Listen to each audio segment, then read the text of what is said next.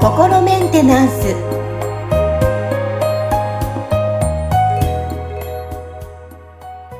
はい、皆さんこんにちは。サロン向け心メンテナンス。本日もアシスタント三上恵と気候ヒーラーの吉村隆二です。はい、吉村さん本日もよろしくお願いします。よろしくお願いします。はい。さあ今日はね、クリアリングの際の参考にしていただきたいなという内容なんですが、ちょっと匿名の方から、来てる、メッセージですね。はい。はい、できないマインドを全部クリアリングして何でもできると思ってしまうと、あれこれ手を出してしまって、それはそれで大変そうだが、そんなことはないんでしょうかという質問が来ていますけど、いかがでしょうか。はいなるほどですね。これはなかなか面白い、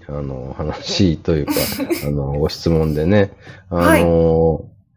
れって、あれですよね。だから、この話の前提って、できるって思ったら、何でもできるって思ったことには全て手を出してしまうんじゃないかっていうような前提が含まれてますよね。うん、そうですね。うん、でそれって多分、僕ら普通に生活してて、できないことの方が圧倒的に多いわけですよ。僕も含めてですけど。そうですね。ね、うん、例えば、なんだろうな、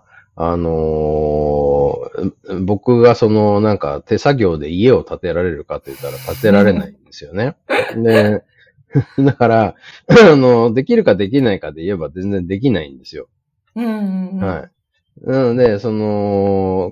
じゃあこれができるようになるためには何が必要かっていう部分なんですけど、マインドでできると思ってるかどうかみたいなことだけじゃなくて、その技術があるかとか知識があるかっていうことも含めて、それが全部揃わないと、全部一人で家建てるってことは不可能ですよね。でだから大抵の人はそういう家を建てる専門家の人に建ててもらってるわけですよ。家建てたいってなった場合。うんうんうん。はい。なので、まず、このできないマインドを全部クリアリングするっていうことが果たしてあり得るようなことなのであろうかみたいなところも含めて考えると、うんまず、僕たちが普通に生活してる人たちが、どのぐらいのブロックを持っているのかっていうのは、正直、計り知れない、わからない部分なんですよ。っていうのが、潜在意識ってものすごい膨大な領域で、そこにあるブロックを全部クリアリングしたいとかって、おっしゃる方がたまにいらっしゃるんですけど、そういう方には、まずその発想だと、クリアリングをすることが目的の人生みたいになっちゃうから、そこは違いますよってことをお伝えしてるんですね。はいはい。っていうのは、いつになったら終わるかわからないからなんですよね。なので、まず、大事なことは、その方が何をしたいのかっていうのが先なんですよね。で何をしたいのかっていうのがあって、で、それを邪魔してる要因、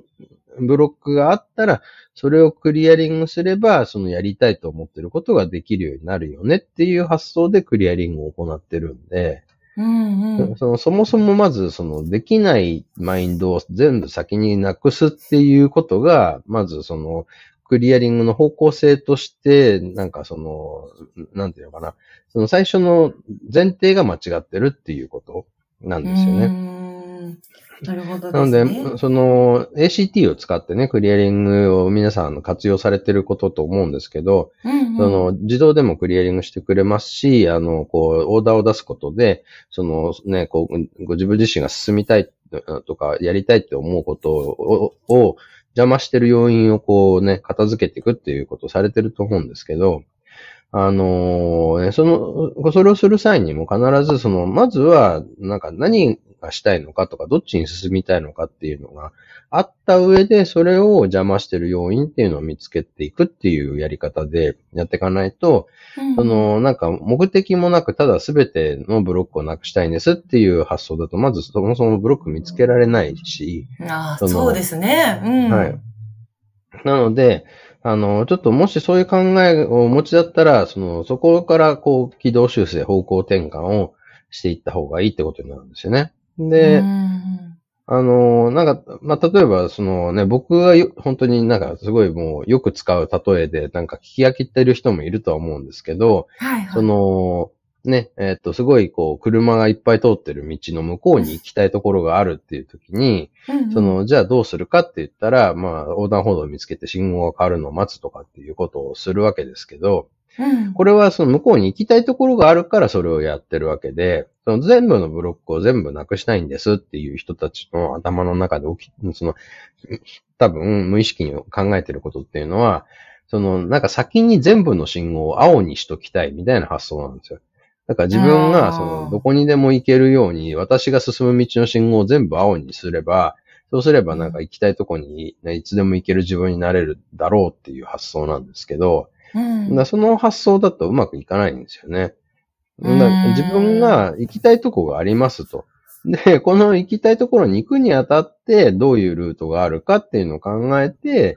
で、そこで、例えばなんかこの信号いつまで経っても青になんないよってなったら、あ、なんだ、ここに押しボタンがあったんだ、みたいなことが分かれば、ボタンを押せば青になってくれるんで、そのタイミングで渡るみたいなことができるわけですよね。だから、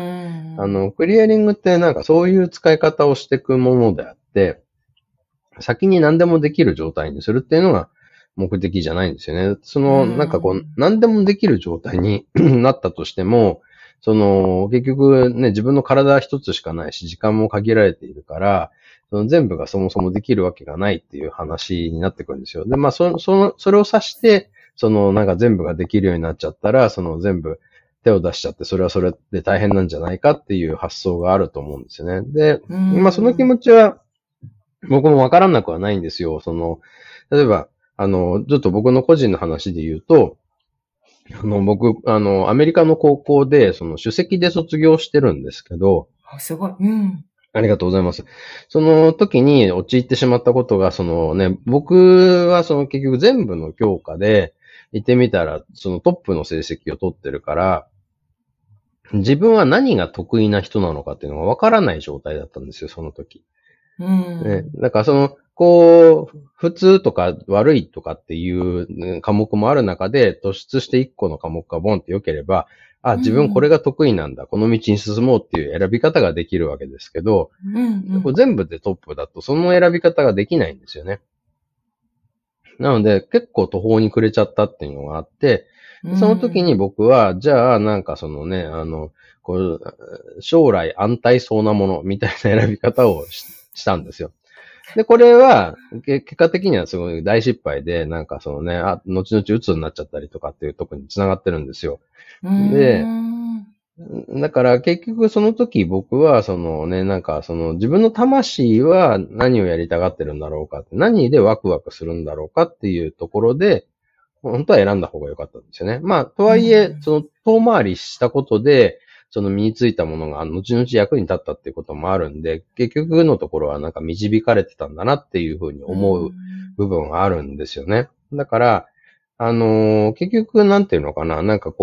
何でもできる状態にしてから、何か選ぼうみたいな発想じゃなくて、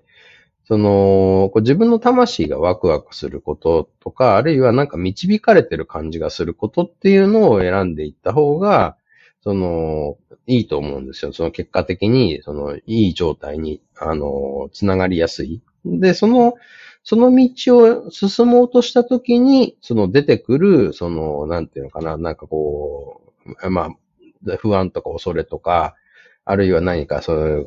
害になるものとかっていうのを片付けていくっていうことですよね。だから、言ってみたら自分が進む気がない道にいくら障害物があったって、まあ言ってみたらどうでもいい話じゃないですか。なんか別に行きたいとこでもないところの道を一生懸命障害物どけるのに時間使ってたら、うん、その間に本当は自分が進みたい道をもっともっと先に進めてたかもしれないのに、なんかそれがね、こう、進む気もない道の障害をどけることに時間費やして、その前に進めませんでしたってことにもなっちゃうわけですよね。なので、なんか、やっぱり自分の魂が何を求めてるかっていうところにちゃんと立ち返って、で、そこで、こう、クリアリングをしていくっていうことがおすすめですね。はい。さあ、今日はちょっとまあね、クリアリングの際の参考として、皆さんにこのクリアリングをお願いする前に、実際にちょっと考えていただきたい、ヒントになる方法がたくさんあると思いますので、やっぱり自分がね、ワクワクすること、バリューフォーミュラっていうのがやっぱり、結果的には大切に、ね、何度も出てきますけどね、はい、あるということで、ですので、ぜひ皆さんも取り入れて、クリアリングの際にですね、今日の話を踏まえて、はい、依頼していただきたいと思います。はい。はい。